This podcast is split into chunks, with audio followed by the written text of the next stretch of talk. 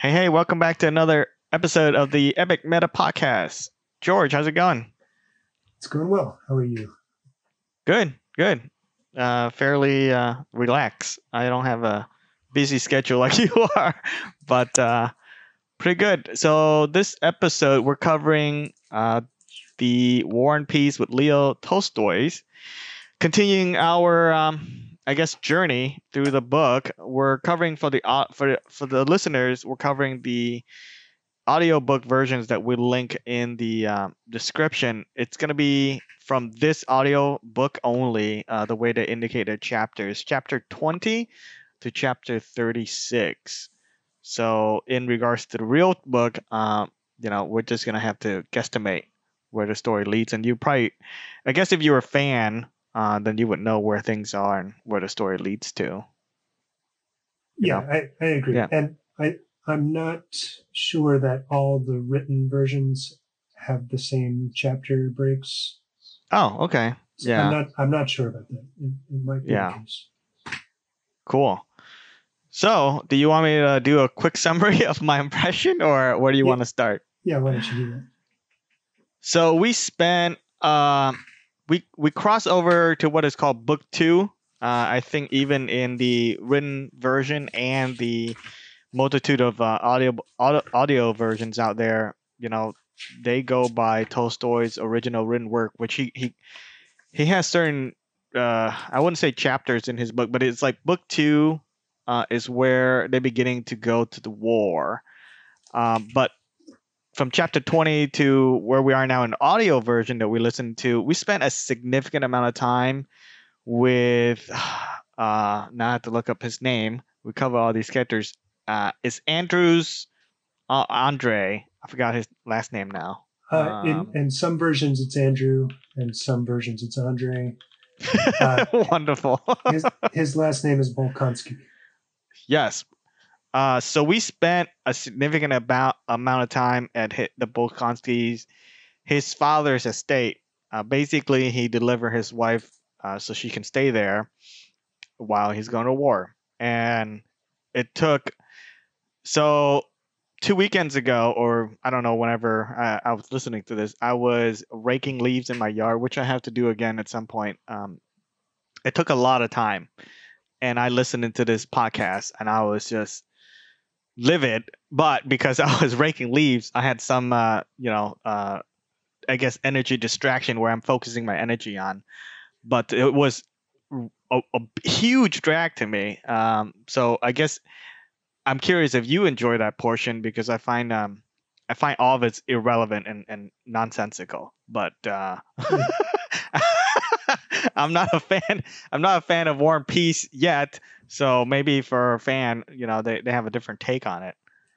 Well, we've got a long way to go, so you can cultivate that fandom. Um, there's plenty okay. of time.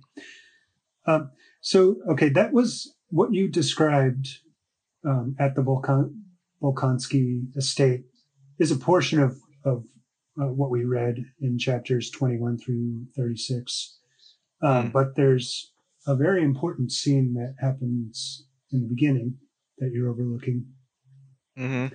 And this is um, when Count Bezukhov or Bazukov uh, dies, Pierre's father. And yes, yes, and Anna, I forgot about that. Anna Mikhailovna helps him to uh, get his father's will from mm-hmm. his sister and Prince Vasily, who are trying mm-hmm. to take the will because they know the will leaves everything to Pierre. And yeah. if, if um if there isn't a will, then Prince Vasily would would inherit because he's the next closest male heir, I, I guess. Yes. Um, yeah, I totally missed that. So that was an I found that portion to be kind of exciting because there was a Pierre's. So let me just set the scene. Um, Pierre is at a party at the Rostov estate, um, mm-hmm. where we left off last time, and the people um, at that party receive word that that uh, Count Bazukov, Pierre's father, is about to die. He's been on his deathbed for a while, but um, he's like entering the the final stages. So Pierre goes back over to his father's house uh, with Anna Mikol- Mikol- Mikol- Mikolovna, who is Boris's mother. I believe her last name is Trubinsky. But um, so Pierre doesn't really know what's going on at the time. He doesn't really know that his inheritance is at stake, or he doesn't seem to fully appreciate it. Mm-hmm. Um, he's kind of an intellectual guy and uh, kind of a philosophical guy, and, and his head is in the clouds, and he's not really fully appreciating what everyone else's motives are and, and, and, and what's at stake. But Anna Mikolovna does understand this, and she's taken it, it upon herself to advocate for Pierre. Um, I guess partly so she can, so he can help her out, but yeah, but I'm not entirely sure that's her complete motivation. I, I think she wants, she, she has compassion for Pierre and wants him to to succeed. So she takes him over to his father's house and um, so there's a lot there's a, a, few scenes where the father's dying there's priests there there's like almost all of moscow society is there and um, they're just they're waiting for him to die. Pierre's sisters are also there and all of pierre's sisters uh, for some reason don't like pierre very much. Pro- probably because they resent the fact that he will inherit everything.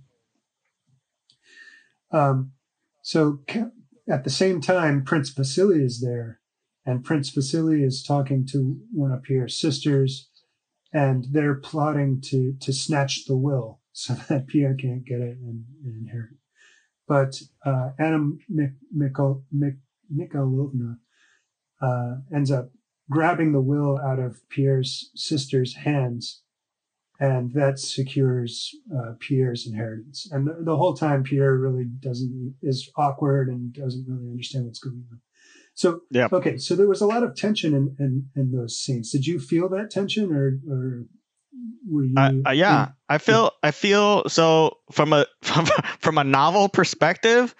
Uh, he's like a bumbling idiot. I mean, you're being so kind, call him innocent or whatever, but I think he's worse than naive. He just and and second to that uh, so this is somewhat like so from my understanding tolstoy is kind of semi recounting his real life uh, uh, versus like just a straight up novel and i feel like i'm reading someone's um, i guess journal entries to their psychiatrist or personal journal because it's just so terrible and uh, like the way it's written it just 100% off of any novel i've ever read about any of this. Because typically typically if you have a dynasty and somebody's dying leaving a bunch of fortunes that typically is a plan.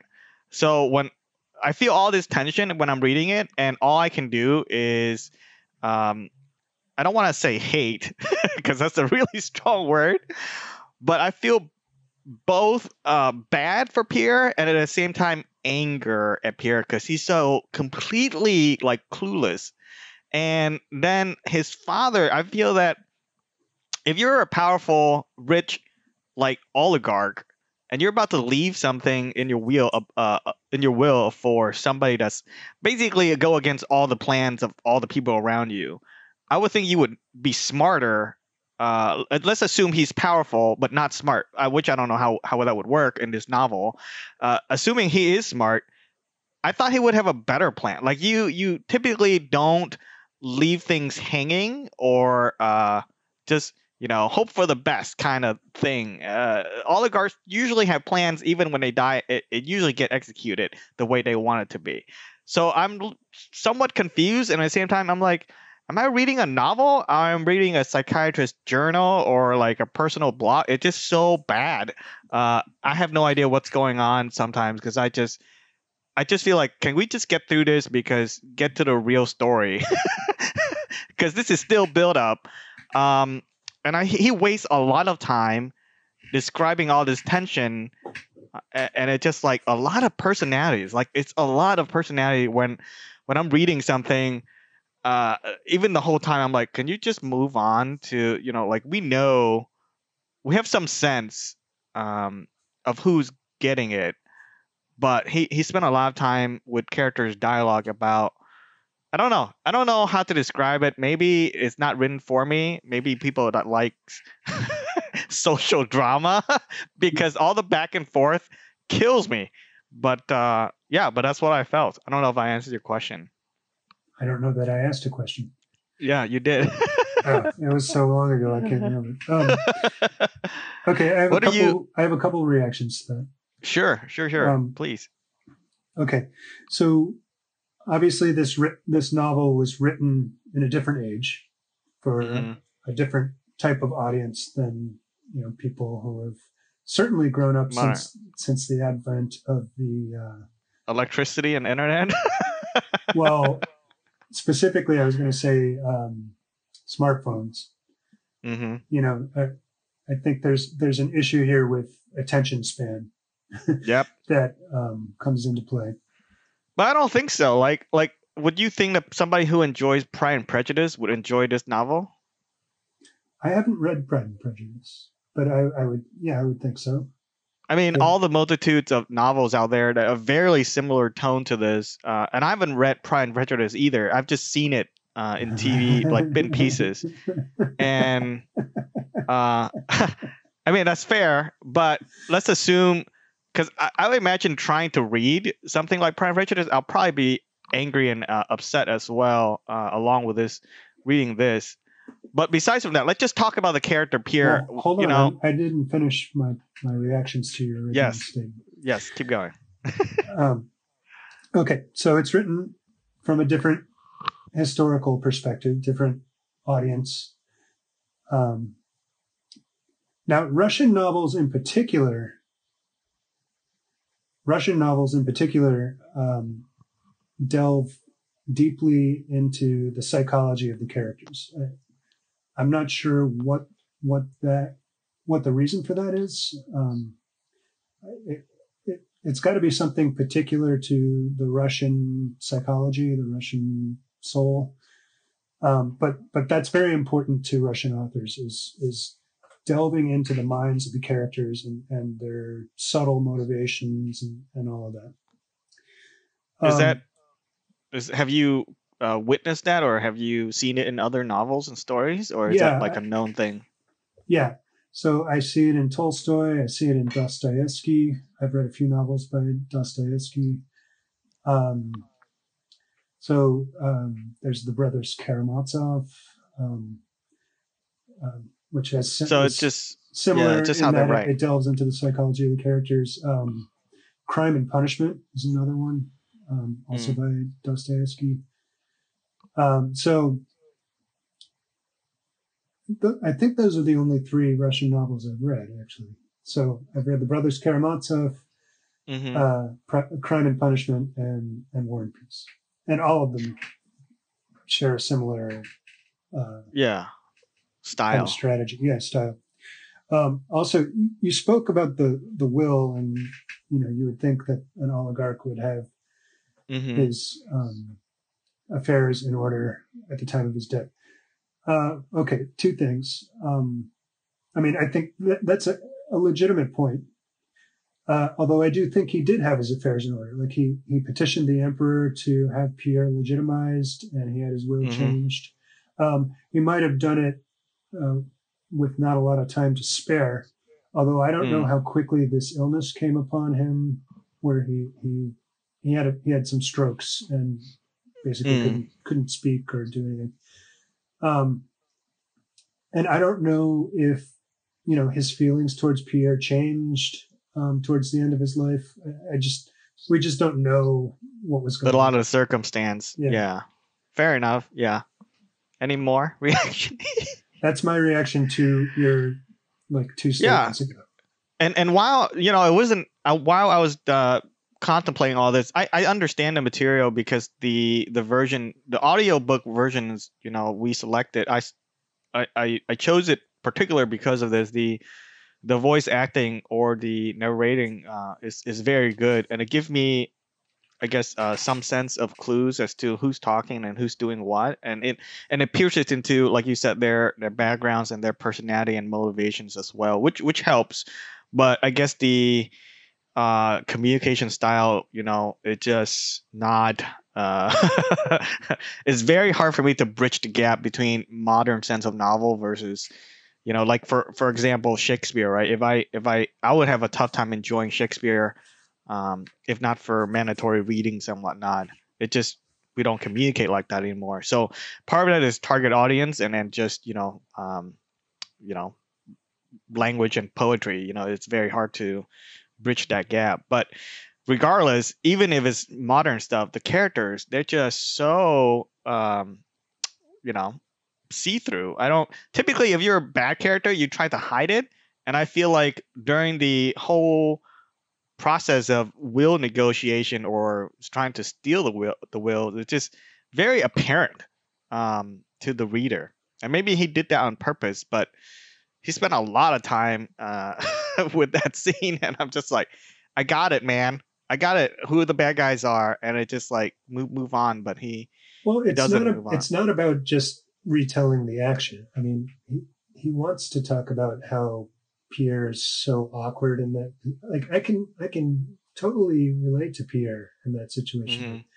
There's all these forces going on around him that are guiding his yeah. destiny and he's trying to appear like uh you know as best he can and people are sort of laughing at him and you know he feels yep.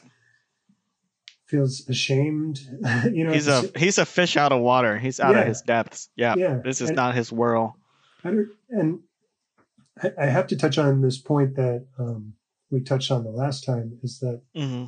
I really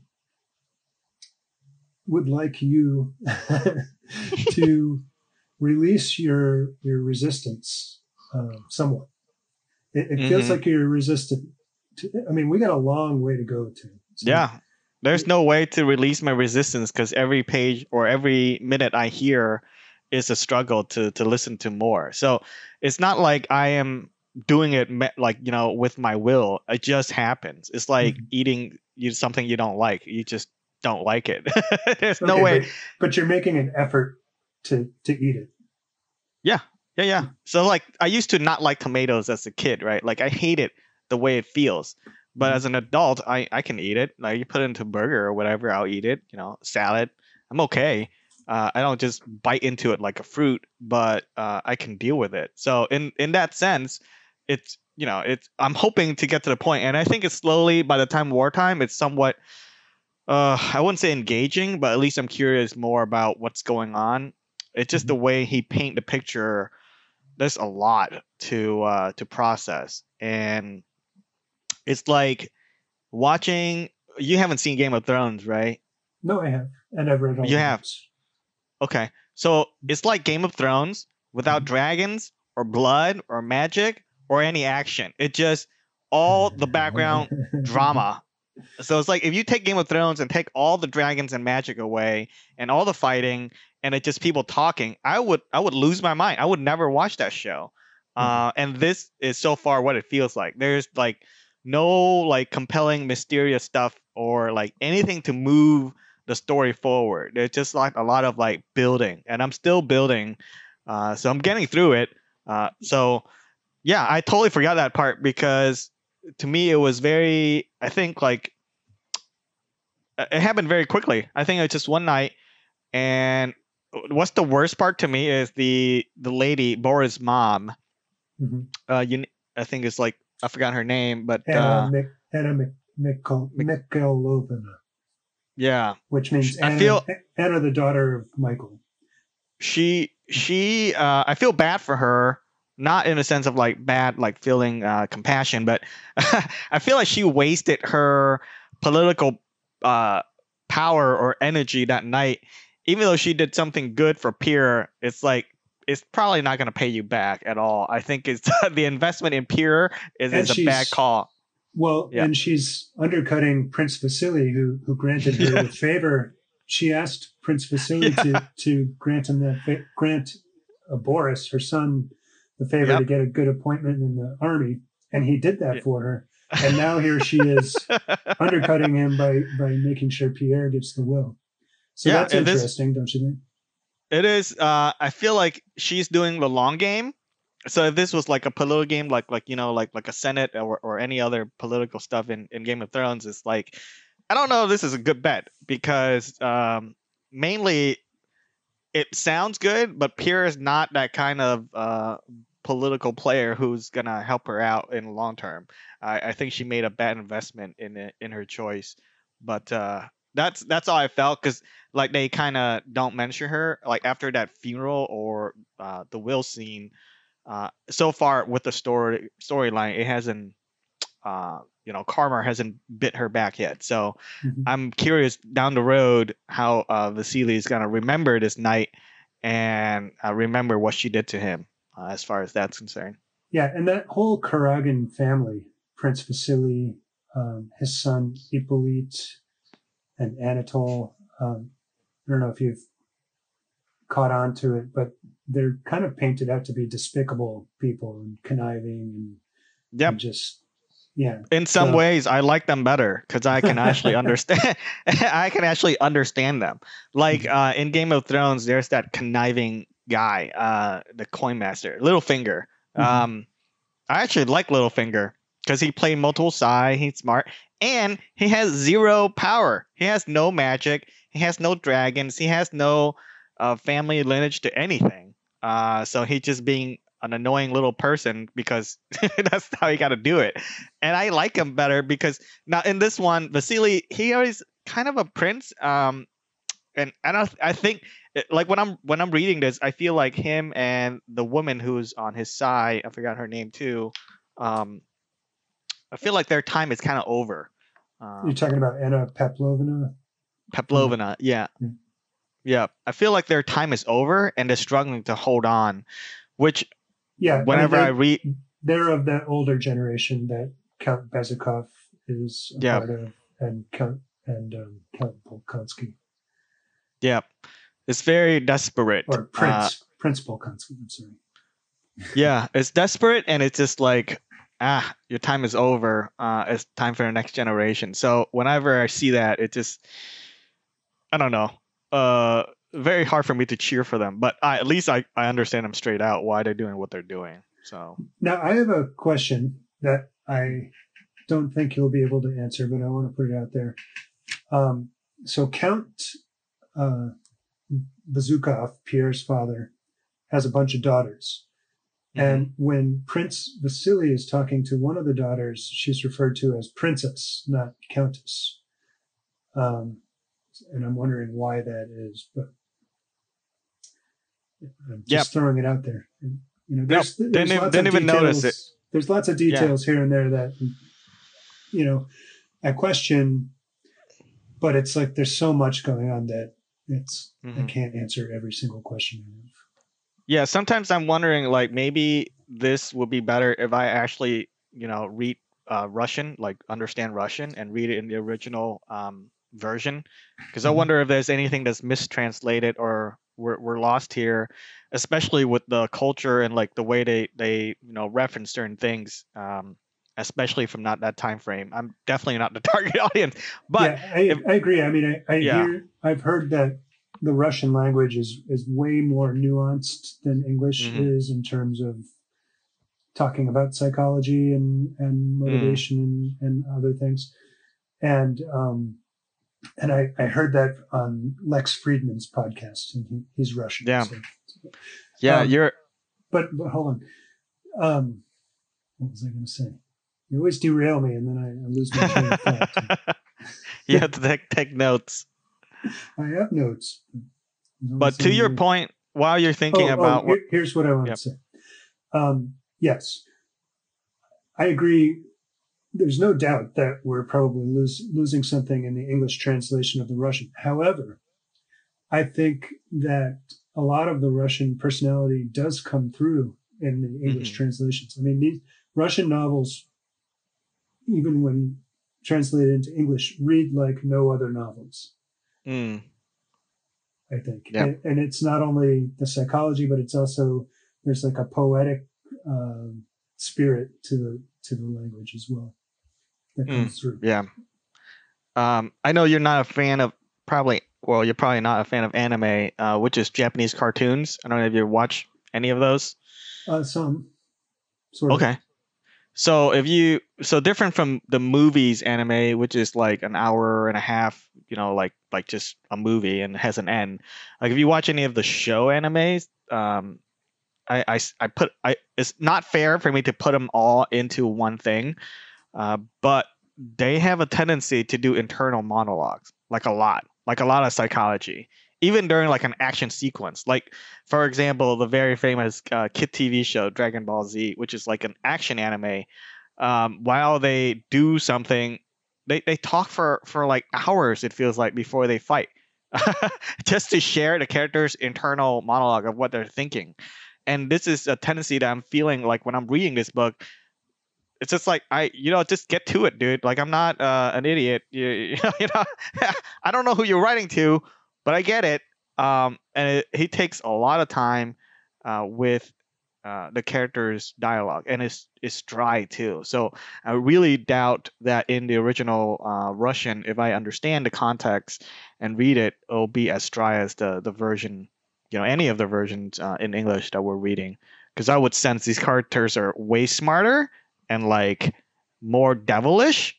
I don't know. I don't know how to describe it, but in Game of Thrones, you know, when someone says something, it doesn't mean that it doesn't mean that. You you always suspect that they have an ulterior motive, like they're trying to do something else in the background. But here, uh, through a book format, it's just like, you know, all, all I can take is is all I can get, um, and I can't tell if there's some other plan or not. No, there's no whispering kind of thing, uh, where where you catch somebody doing something, some schemes. Uh, but yeah, so far. That's what I got. Well, I don't know. I mean, I I, I think we do see subtle motivations in in Anna Mikkel Mikkel Mikkel.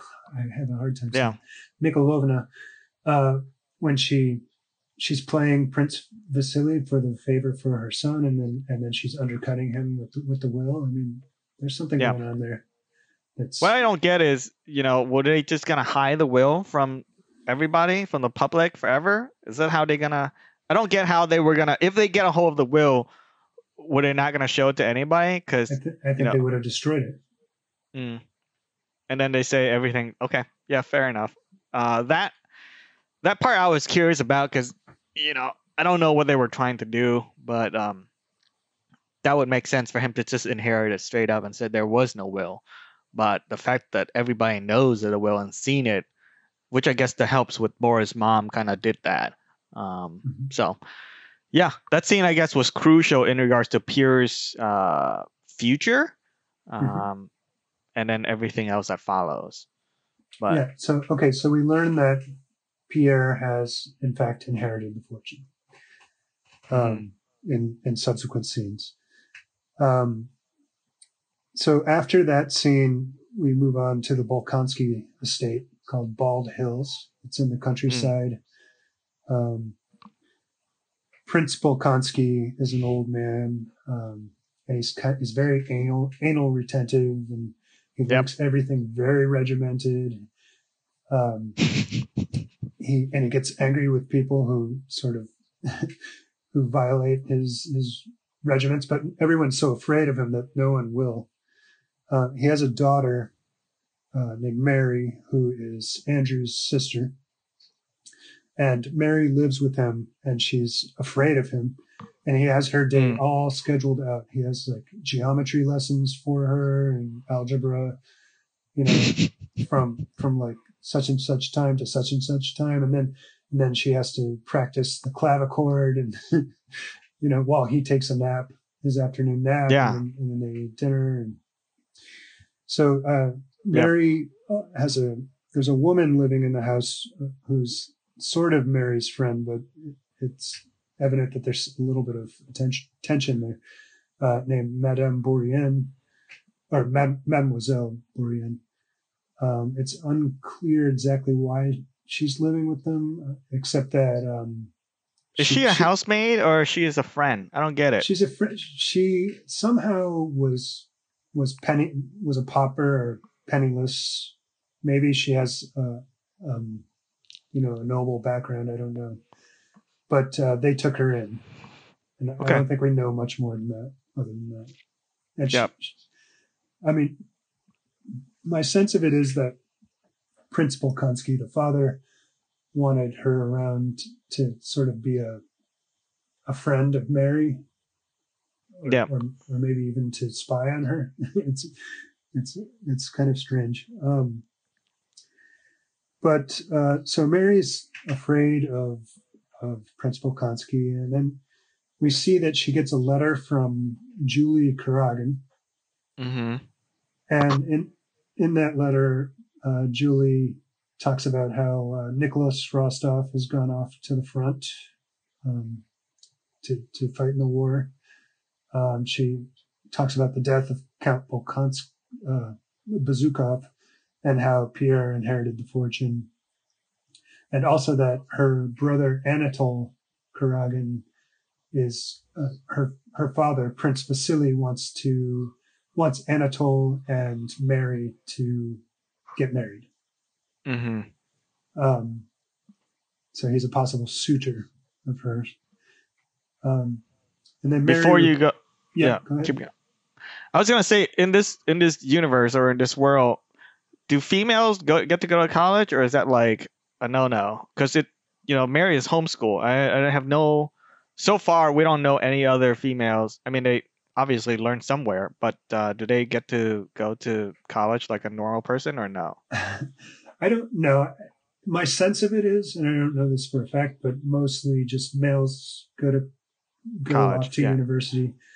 Um, but there's a lot of homeschooling that's going on. I mean, I think it's a pretty common practice for the nobility to have Homeschool. tutors teach their Okay. children.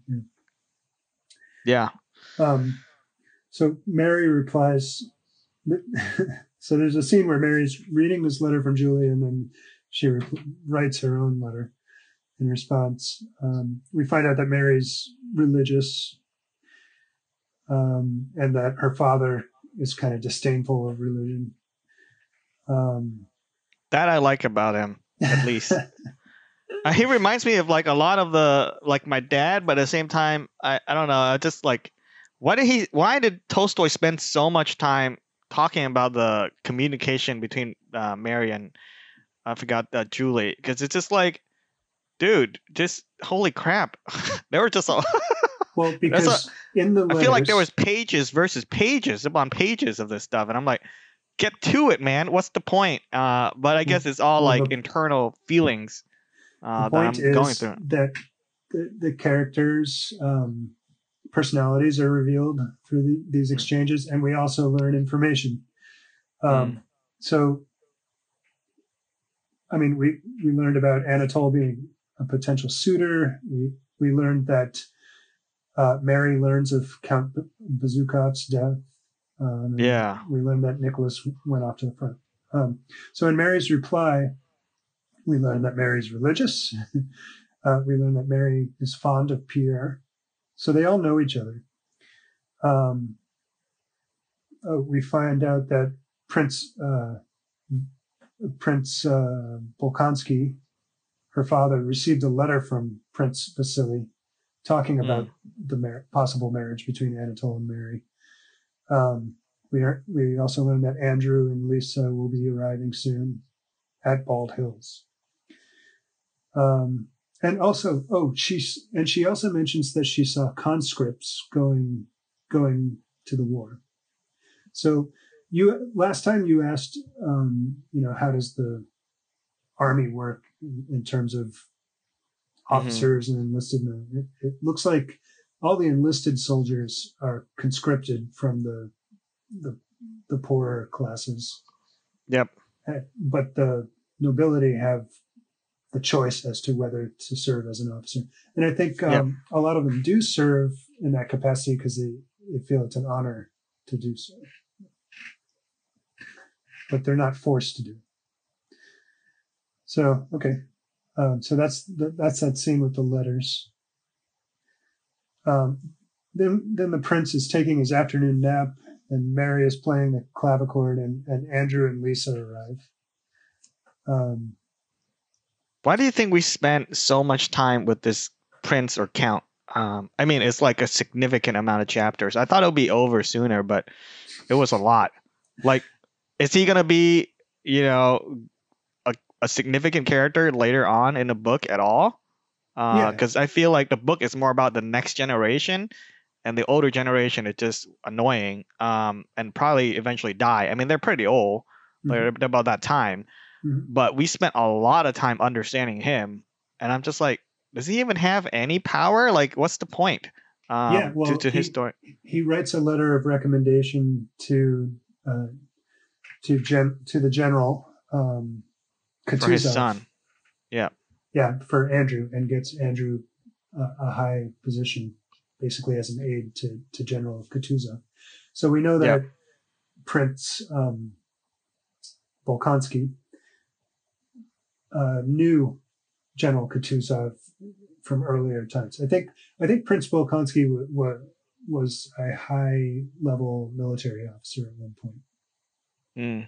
Yeah, he has a lot of like opinions about the war and whatnot. Mm-hmm. So we we spent a, a, few minutes on that too, uh, and then basically it just to me it just yeah I mean you're you're you're recounting the chapters and then basically there's uh, just a not a, a lot of time about his Andrew's wife uh, dealing with the fact that he's going to war. Uh, we saw a lot of that too. Yeah. Um, so Andrew and Lisa are not um, happy together, and Andrew is feeling like his life has no purpose, and that's why he wants to go out to war. Mm-hmm. Um, and so he, the reason why he's at Bald Hills is to drop up his his heavily pregnant wife so mm-hmm. that she can stay with his father and sister so he can go fight in the war. Yep. And she she's she puts on a brave face, but we we find out that behind the scenes she's crying and and can, yep. talking to Mary talking to Mary and she's a society woman, you know, so she's used to living in in in Petersburg.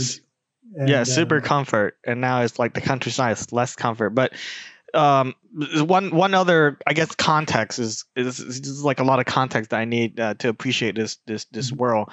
Um, let's say I'm a servant in one of these houses, right? And I like do something massive like mistakes. Do they have the authority or power to like literally chop off my head, or no? They just get to fire me. Like what? What do would be the, the rule of law? Yeah, and it would be like a legal thing, like a slave. Um, so okay there's different classes of people this is how i understand it um, mm-hmm. there's free people right and then there's serfs who are tied to the land so if you mm-hmm. buy it if you sell your property the yep. serfs are sold along with it to, yep right now they're not exactly slaves serfs but but they don't have a lot of freedom either right but can they get killed so my sense of it is that if a noble kills a serf, they'll probably mm-hmm. get away with it. There, there probably yeah. won't be any any legal recourse against them. Yeah. And if the reverse happens, if a serf kills a noble, they'll be in serious trouble. Yeah. So uh, you you figure executions and stuff, public execution, not just not just uh you know you go to jail kind of thing. It's it's like no, your life is over. Uh, you know, kind of thing. Yeah, but but there's also, I mean, okay, so this is a different time, um, and these estates are run like a like a family almost, like a small kingdom, like yeah. feudal times. Yep. Yeah. So that's what I'm thinking. I think the so the the prince or the count who owns the estate has feels like he has uh, responsibility for those people that live on the estate. So yeah, he has almost like, any. He's like a father continue. figure almost um, to them. Well, worst. i w- I'm thinking like you know feudal time between like the British and Scotland and all that stuff, where it's like feudal lords, where they have you know pretty much 100% independent authority until like uh you know king of like a king arrived. Then yeah, but uh, they can definitely execute you if you like do something they don't like. Uh, so pretty much it's, it's straight to, it's straight to the hanger or like whatever way to execute you. But it's not like that. I mean, um, yeah, they have the authority to do that probably, um, but my sense is that that doesn't happen very often.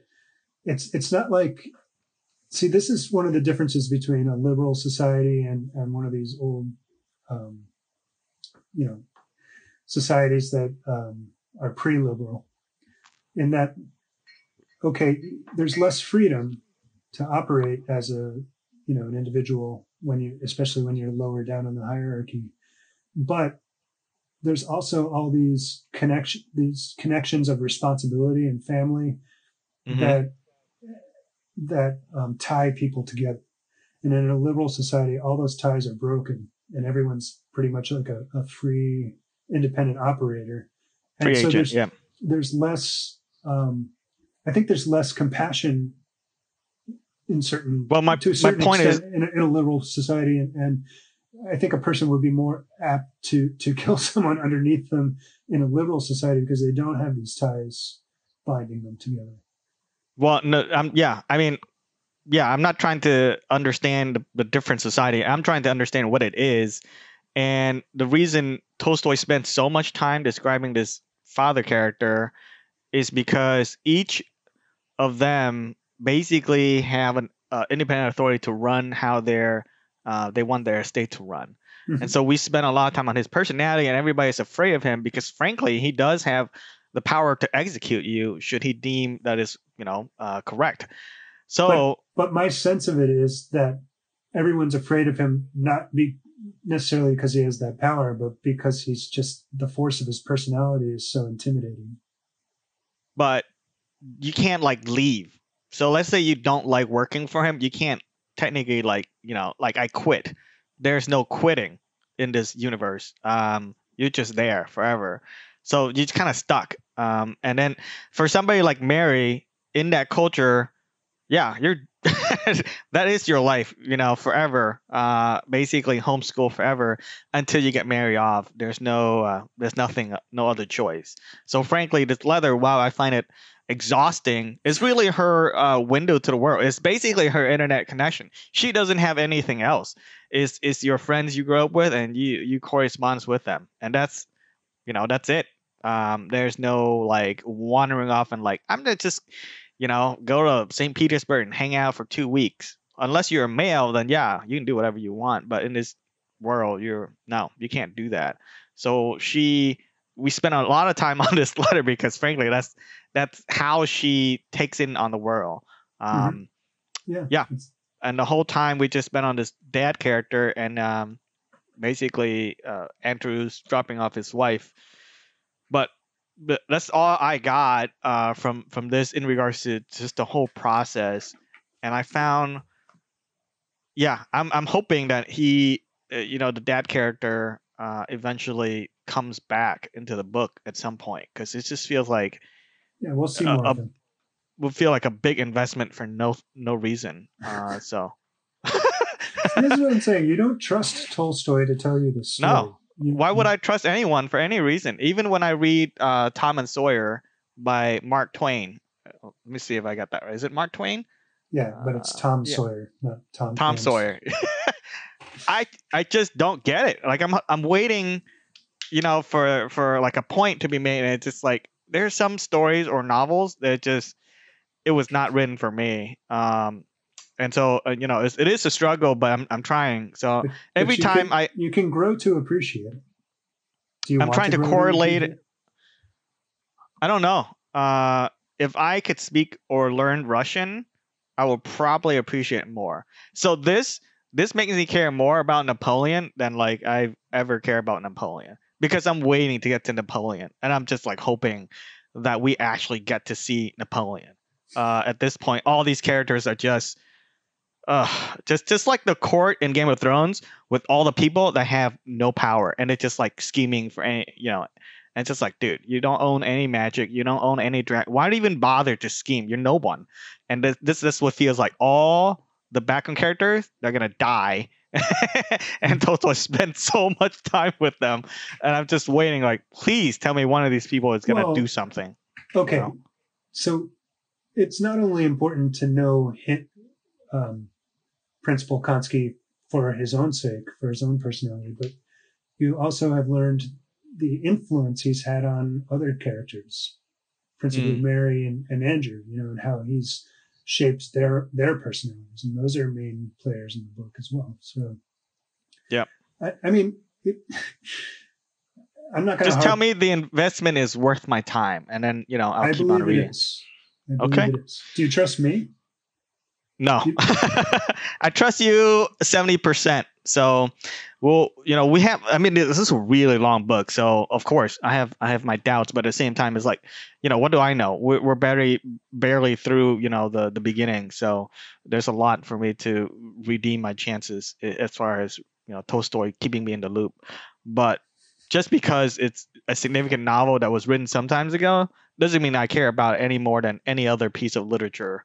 Uh, some I connect with and some I don't, right? So it's not like it's not like some you tell somebody, "Hey, Shakespeare is the best. You should read it all the time," and then somebody else will feel that way. You know, I as a as a reader, you have to understand that your piece of work or novel is gonna be in this, you know, library of humanity, right? And and, and at some point, yes, it's education, but it's also entertainment, and you have to, you know, the thing with entertainment and art is that it can be really good to somebody and then somebody else can just call it a piece of, piece of shit pos and you know that's fair because it's art uh it's up to the i guess art viewer to interpret that.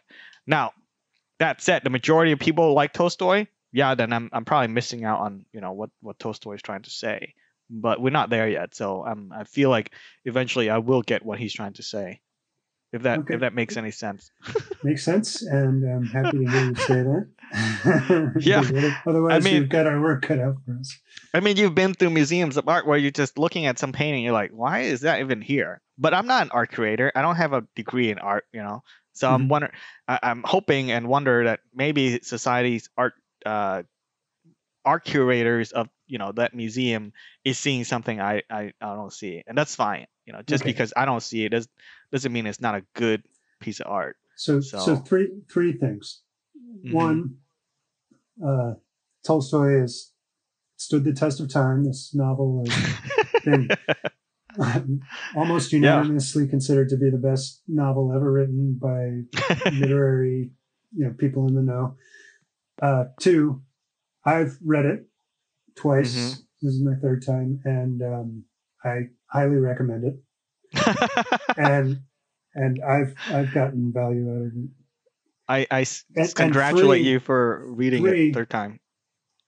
You chose to do this project. Yes, I did for our podcast. Yeah.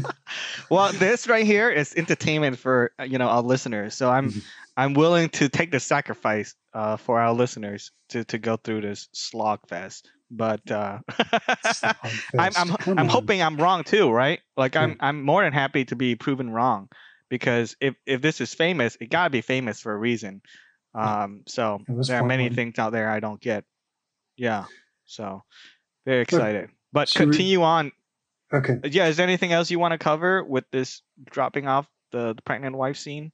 Um, or so not scene, other, but you know, there's a couple other scenes where they eat dinner uh, you know, the, the, father's very regimented. He enters the room at a specific time. and yes. They all have to behave in a certain way. And yes. You find that he's he's pretty disdainful. Like he at first he's pleasant to Lisa, but um, we can she starts talking to him. Like at first she's afraid, and then she starts uh-huh. talking, uh-huh. and then we slowly see the yeah. the prince become annoyed with her, and he just turns from her and starts talking to someone else to some to some extent i relate to him very well uh, so i have a lack of you know impatience. So i'm like I, I understand this guy i hate him but at the same time i'm like yeah okay if i was him i i'd probably be a terrible person too he's a, uh, he's so. a mean old bastard.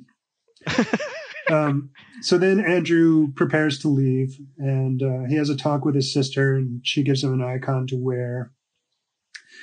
And uh, we, we see that andrew and mary are, are close um, they like each other. Uh, she tells Andrew that Lisa is unhappy, and of course he knows that. Um, and she she asks him to be nice to her to to Lisa, and mm-hmm. um, Andrew gleans from that request that Lisa has been talking to Mary about how unhappy she is. Um, so then Andrew is preparing to leave, and um, so he goes in and talks to his father, and his father's like, "All right, uh, you know," he hands him a letter from Kutuzov, or to Kutuzov, um, and it's funny because he, his father is writing the letter as they're speaking, and Andrew comes in, and it's like he wants to have this heart to heart with his father, or, or, at least you know say goodbye mm-hmm. to him. And his father's like, "You can do that while I write. I can do both at the same time." he's totally yeah, unfeeling, and he would love, you know, the Vulcans if he was introduced. He sounds like a character that would love logic. Uh, but he's angry too. There's anger yeah. and logic at the same time. Um, but uh, and then at the end of their meeting, he's like, "All right, get out of here." he gets annoyed with Andrew and, and tells him to leave. Andrew doesn't really do anything. So yeah. um, we we we get the picture of him that he's he's just this mean old angry anal retentive man who has very little patience for people and his patience can be easily expired. Like he'll try he'll be nice for a little bit but then he always gets annoyed. Um, yeah. but he's in, in that way i actually relate you know but but some of those scenes i don't know if i should be should be laughing because some of those scenes are, are supposed to be emotional but i was like i was giggling i guess in, inside my head when i'm reading because well, like, it is yeah, a little just, funny. I, I found I find yeah. them funny too. Okay. Fair um, enough. so okay, then Andrew has a quick goodbye to Lisa, his pregnant wife, and yeah. we can we can see that um, it's probably not the goodbye she wanted. And then Andrew leaves to go off to the front. So that's the end of book one, and book two begins immediately yeah. following. it's October 1805 and we're at the we're at the front. We're at the we're in the army, the Russian army camp at this point. Yeah, I have so, a hard time going through some of these chapters, but yeah, you go ahead. You can do a recap. Um. Okay. So General Kutuzov is is the uh, is the general in chief. Um. We see Dolokhov, who um, has been busted down in the ranks. Now, the last time we saw Dolokhov was at that drinking party that Pierre attended that night. Um, he was at the Kara- Anatol Kuragin's home. And remember the drinking party where they uh, end up tying a police officer to a bear? Yeah. And, is he? um, I'm trying to remember. Is he? Does he have a parent figure that's also like higher up, or he's just so a nobody? He's he's a member of the nobility, but he doesn't really have any money. You know, there's lots of these no no nobles. No money. Who, yep. Yeah, who have uh, titles. Have titles because.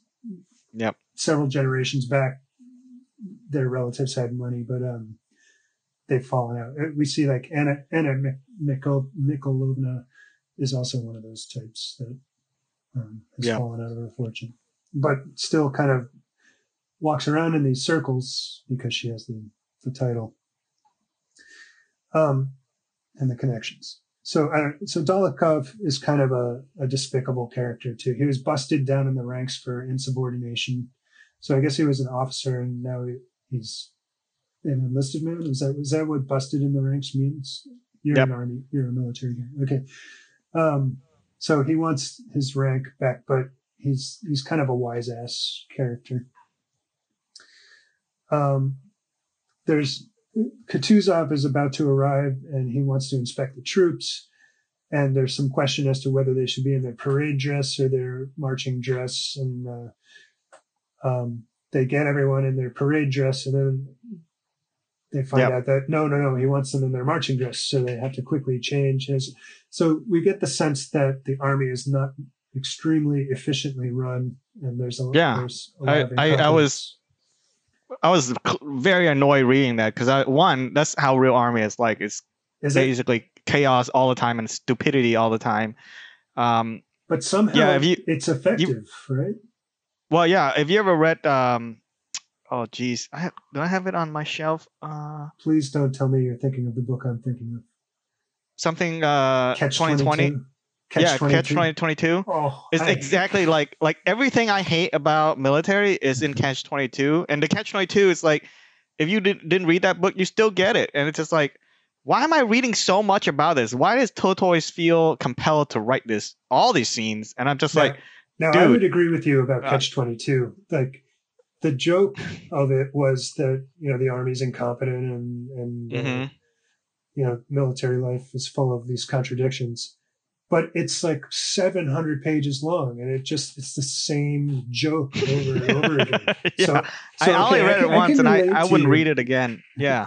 Oh, I hated that book by the time I finished it. it Oh, yeah. it No. Well, made it's me, I, I was hoping for it to get somewhere, and it never like went anywhere. It just kept it kept going over that same theme over and over and over again.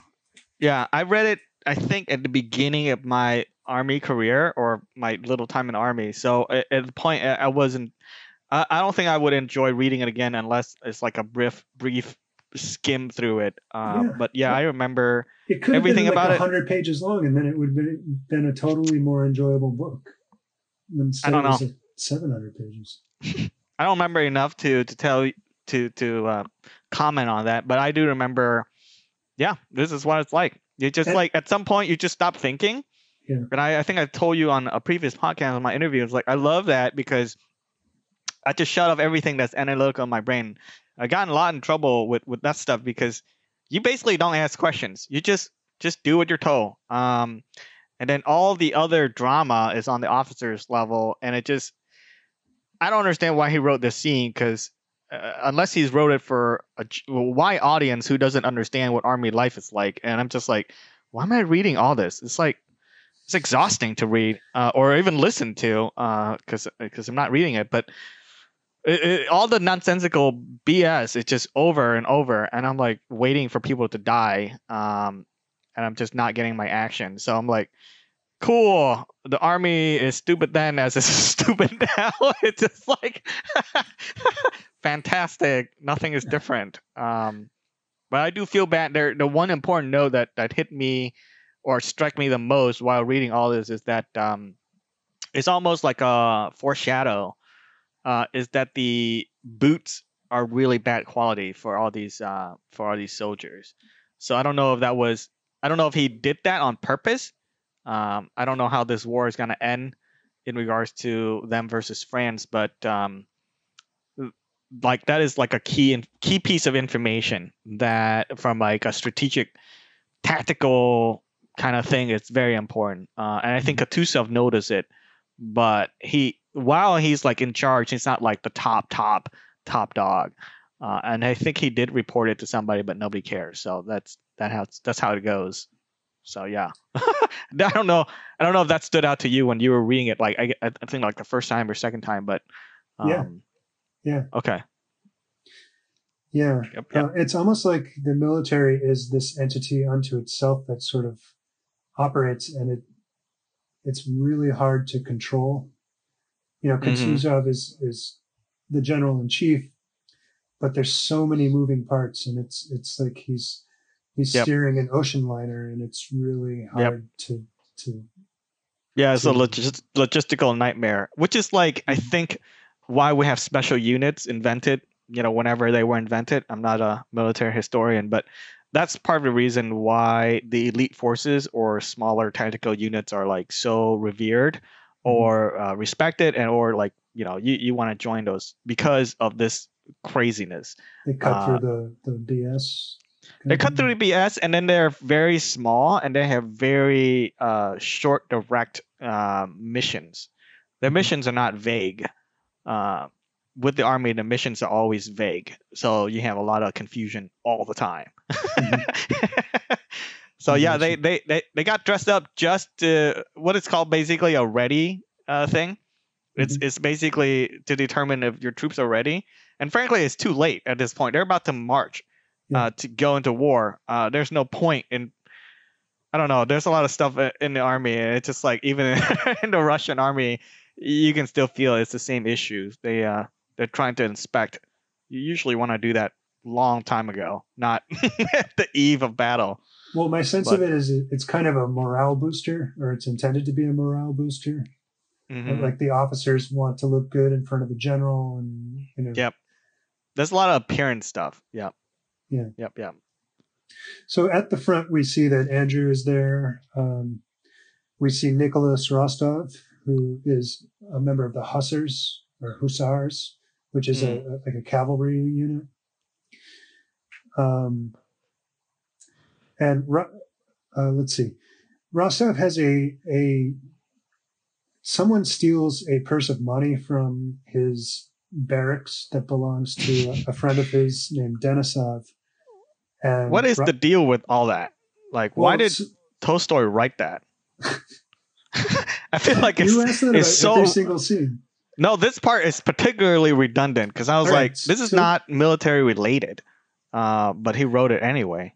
Well, so Denisov was gambling the night before, and um, he lost, and he owes money to somebody, and the person comes to the barracks to pick up the money, but Denisov can't find his his money bag, and Rostov gets it into his head that some other character stole it, and Rostov uh, feels like he's honor bound to go retrieve it, and so when he goes to retrieve it, he ends up insulting a, a colonel in the Mm. army Okay. um, and and obviously Rostov is a cadet, um, so is much lower rank, and so there's a bit. It's it, it turns out it's like even if the colonel is responsible for the money bag being stolen, the fact that he insulted the colonel is, is a worse offense, and that he has Mm. they're saying you have to go apologize to him, and he's like I can't do that and maintain my honor, and so there's all. So Yeah. No, that's Yeah. good you going over because I was confused by all the different names. Um, you know, like I think Denisov is like a new character per se. he I don't is, remember. yeah. He's a yeah. So, um, think of him as a like Rostov's best friend at at the front. He's Yeah. in his unit. He's looking out for him. And Denisov is, I think, a professional soldier, whereas uh, Nicholas Rostov, you know, just joined. Um, Mm. Yeah, so, yeah. so it's like Denisov's career to be a soldier, and Mhm. I guess Nicholas is just in it for the duration of the war. But anyway, we, we start to see some action. The the um, the Russian army encounters some French skirmishers, um, and there's a bridge that the Russian army wants to destroy, and there's more incompetence trying to to to burn Yeah. the bridge. Um, That's where I'm at right now. So I still have to go through it. But Yeah. um, so that colonel who um, was ordered to fire to, to to install the flammable material on the bridge and presumably burn it was the same colonel that that Rostov had insulted in the previous scene. gotcha. Um, but the colonel was like, I fulfilled my, my orders. I placed the flammable material. And they're like, well, no, you got to actually set fire to the bridge too. And he's like, that's not what I was ordered to do. And they're like, come on, the French are coming. You have to burn the bridge. And so there's this, this tension between that he eventually ends up sending people down to the bridge to, to blow it up. But it's kind of late because the French are approaching and, and some, some people actually get killed on the bridge and Nicholas Rostov is, is among them. And he, he kind of experiences, um, it's not PTSD because it's, he's, he's in the thick of it at that time, but he talks about how his, he looks at the sky and it's beautiful. You know, meanwhile, people are being shot around him and, stuff. So, but he makes it out alive. Um, so that's, I guess we can. That's that's the end. yeah, that's where I'm at 36. right now because I, I hear um, when I'm listening, I hear a lot like the names. Is, first of all, it's Russian names. So it's like very easy for me to mix it all up. Mhm. Uh, uh, plus, there's a bunch of new characters, and you know, with action, it's like f- very hard for me to take. But there, there's a mention with a lot of bridges, so I'm, I think I'm in the midst of it that scene right now. So we can cover, we can recover it um, uh, a second time during the next chapter or next time we we do the podcast because we'll include it because I I'm. I'm trying to like put all the pieces of information while I'm, I'm reading it. So Mhm. so far, like I think it's getting exciting and I want to care, but all the gambling stuff, it's just like I don't understand why. Yeah, I was just like, can we? Well, is, can we isn't get? that the reality of, of military life? Like it's most mostly sitting around, and then like there's brief mo- moments of of terror. Yeah, yeah, yeah. You you do a lot of uh, um, hurry up and wait. That's what they call it. Yeah, Uh, I'm frankly forgetting some of the stuff, but yeah, it's a lot of hurry up and wait. Even in training, uh, which is almost worse, uh, you do a lot of that. Um, so and I, I guess that's the nature of of large organizations like that. mhm. You know, the directives come from on high, and it takes a while for them to filter down. And when they Yep. do it, it there's trouble in the execution, and so there's a lot of like stopping and starting. And I think that's one of the well, I know that's one of the themes that Tolstoy is trying to get at that societies and organizations um, take on minds of their own, and and you know you can will something to happen, but it, to to translate that into a, a, an organization acting, there's always a filter, and it, it never comes out. And um, there's like a guiding hand in the background that sort of makes things turn out how they will, regardless of any one individual's will, right? yeah, And by guiding hand, I'm not necessarily talking about God. I'm talking about just, you know, th- there's a group think mentality that, that goes on with nations and, and armies. yeah. I don't know if we get there yet, but so far, he's just talking about all this silly stuff, and I feel like, yeah, I'm wondering how how how long this uh, war portion will last, and I'm wondering if uh, he can write it, you know, um, if it gets like more heated. But it's just a lot of BS right now. When I'm like, what what? Why don't you talk about the actual war? Um, and instead of talking about all these characters that goes nowhere. Uh, So that's what I Like- told you in the beginning. You know, he zooms out and he zooms out to the big picture. He zooms into very Yeah. minute pictures and, and, and he weaves them together in a, in a really masterful way, in my opinion. Um, Yeah, but yeah, we're waiting. heading into we're heading into the Battle of Austerlitz. It's Austerlitz. So Okay. um, I don't know if you want to do background research, but that's a huge battle in the in the Napoleonic Wars. Okay. Yeah, I'll probably enjoy the background research more than actually listening to the book uh, versions of it. But uh, that will be exciting because so far, like the, the sense I get is from An- Andrei's uh, dad to um, even some of the general, not uh, Kuzutov or the main, the main, the main general. Um, was he blinded? Does he have a patch over his eye, or am I imagining He- things? yeah, he's blind in one eye. Okay. So he actually, I would say, um, I guess, respect Napoleon or understand how war definitely works, and everybody else is treating this like it's a joke. Um, Yeah, like you know, like like like Na- Napoleon is an idiot, and and they don't know what they're dealing with, kind of thing. But they're either treating it, just like a like- joke or they're treating it as if it's some high honor um, that they're like fulfilling some destiny, and and it's yeah, it's it's just like a terrible. Um, you're not ready. Like nobody's ready uh, to see uh, Napoleon coming, and it just like I don't know how much of that is. I don't know if Tolstoy is basically journaling or actually trying to tell a story. I, I don't. I'm confused between the two, because if he's journaling, I get it. Uh, but if he's telling a story, it's just like all bad characters, right? So mhm. I think he's he's doing both, and it just like is exhausting to go through it to see a bunch of basically idiots. Um, and I mean, from a from a standpoint of historical, we understand Napoleon, but even even if you don't, right? Even at that point, you kind of don't want to do that. That's like rule number one in warfare, right? You just kind of just assume every, all the worst stuff is going to happen, and nobody here is doing that except the the Yeah. one general. Well, Yeah. well, you're obviously coming at it from a modern army perspective, modern military perspective. I mean, You don't have to. You can just watch any war movie or like, you know, watch anything like Sun Tzu, Art of War. You know, just watch like a normal movie and I'll understand how like, you know, people just get messed up all the time by making a small tactical mistakes. And I'm Mhm. waiting for this to happen in the story. So I'm, I'm like, I'm a feeling this is going to be really bad. Nobody listens to this one general and everything fa- falls apart. But uh, so far, not yet. So I'm, I'm kind of excited for that portion to come through. So yeah, but Cool. uh, pretty good. Uh, yeah, so far it just you know, I'm, um, I, this is like actually getting somewhat interesting at this point. Um, all the other stuff he does around it just like still painting the the, the picture. Um, so very excited to see what happened next. But uh, Good. and then like all the characters he covers in the war, I'm hoping they also come out with actually, you know, being significant. Um, but but so far just like a lot of nonsense, and it just it covers a lot of different characters. Somebody like dressed in the wrong uniform, having attitude, blah blah blah. It's like, dude, I don't, I don't, I don't care. Just, just move on. Uh, so struggle to get to those part, but uh, at least he doesn't, at least he doesn't spend as much time on their, um, I guess, personality. But, but yeah, cool.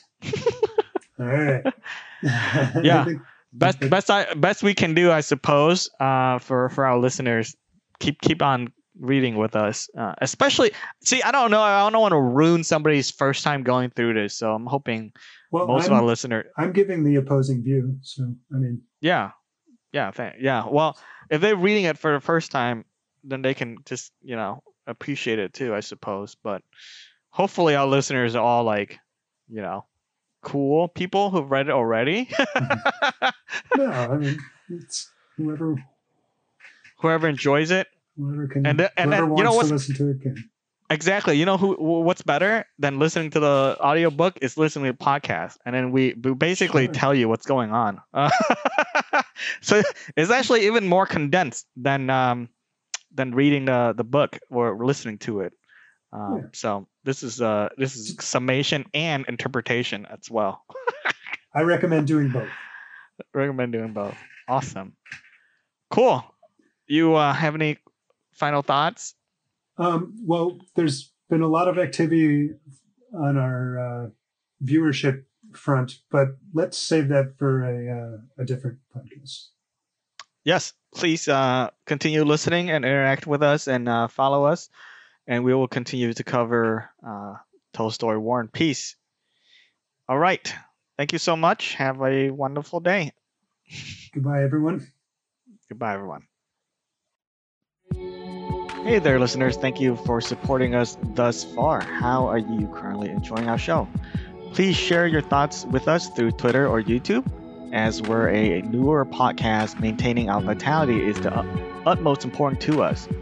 Part of that process is to build community, but most importantly is to deliver content that you enjoy.